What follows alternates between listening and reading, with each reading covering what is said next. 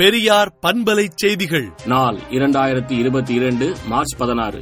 எப்போதும் நெருப்பினை அழுக்குகள் ஆக்கிரமிக்கவே முடியாது என்ற உரிய உண்மையை உலகுக்கு உணர்த்தி விமர்சித்த வித்தக பெரியவர்களை வியக்க செய்த வீராங்கனையாக அன்றும் இன்றும் என்றும் வாழும் அன்னையாரின் வழியில் எஞ்சிய பணி முடிப்போம். இதுவே நாம் எடுக்கும் சூளுரை என்று திராவிடர் கழக தலைவர் ஆசிரியர் கி. வீரபணி அறிக்கை விடுத்துள்ளார். தமிழ்நாட்டையும் தமிழ்நாட்டு மக்களையும் ஒன்றிய பாஜக அரசு புறக்கணித்து வருகிறது என்று நாடாளுமன்றத்தில் திமுக மாநிலங்களவை உறுப்பினர் வில்சன் மாநிலங்களவையை சாடியுள்ளார்.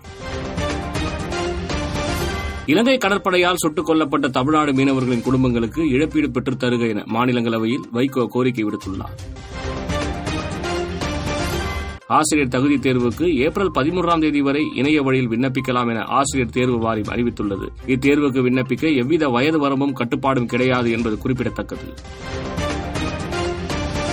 பனிரெண்டு முதல் பதினான்கு வயதுக்கு உட்பட்ட இருபத்தொன்று புள்ளி இரண்டு ஒன்று லட்சம் சிறுவர்களுக்கு தடுப்பூசி போட திட்டமிட்டுள்ளதாக சுகாதாரத்துறை அதிகாரி தகவல் தெரிவித்துள்ளார்.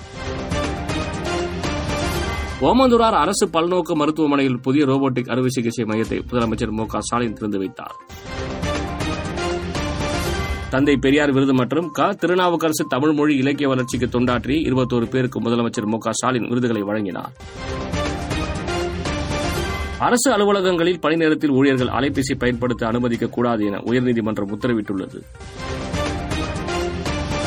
நூறு நாள் வேலை திட்டத்தில் வேலைவாய்ப்பை அதிகரிக்க நடவடிக்கை எடுக்கப்பட்டதா என ஒன்றிய அரசுக்கு தயாநிதி மாறன் கேள்வி எழுப்பியுள்ளார்.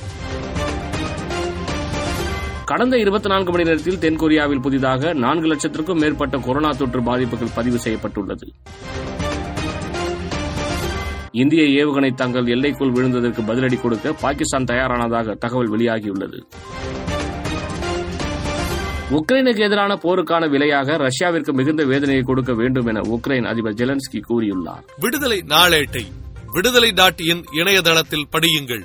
பெரியார் பண்பலை செய்திகளை நாள்தோறும் உங்கள் செல்பேசியிலேயே கேட்பதற்கு எட்டு ஒன்று இரண்டு நான்கு ஒன்று ஐந்து இரண்டு இரண்டு இரண்டு இரண்டு என்ற எண்ணுக்கு பெரியார் எஃப் நியூஸ் என்று வாட்ஸ்அப் மூலம் செய்தி அனுப்புங்கள்.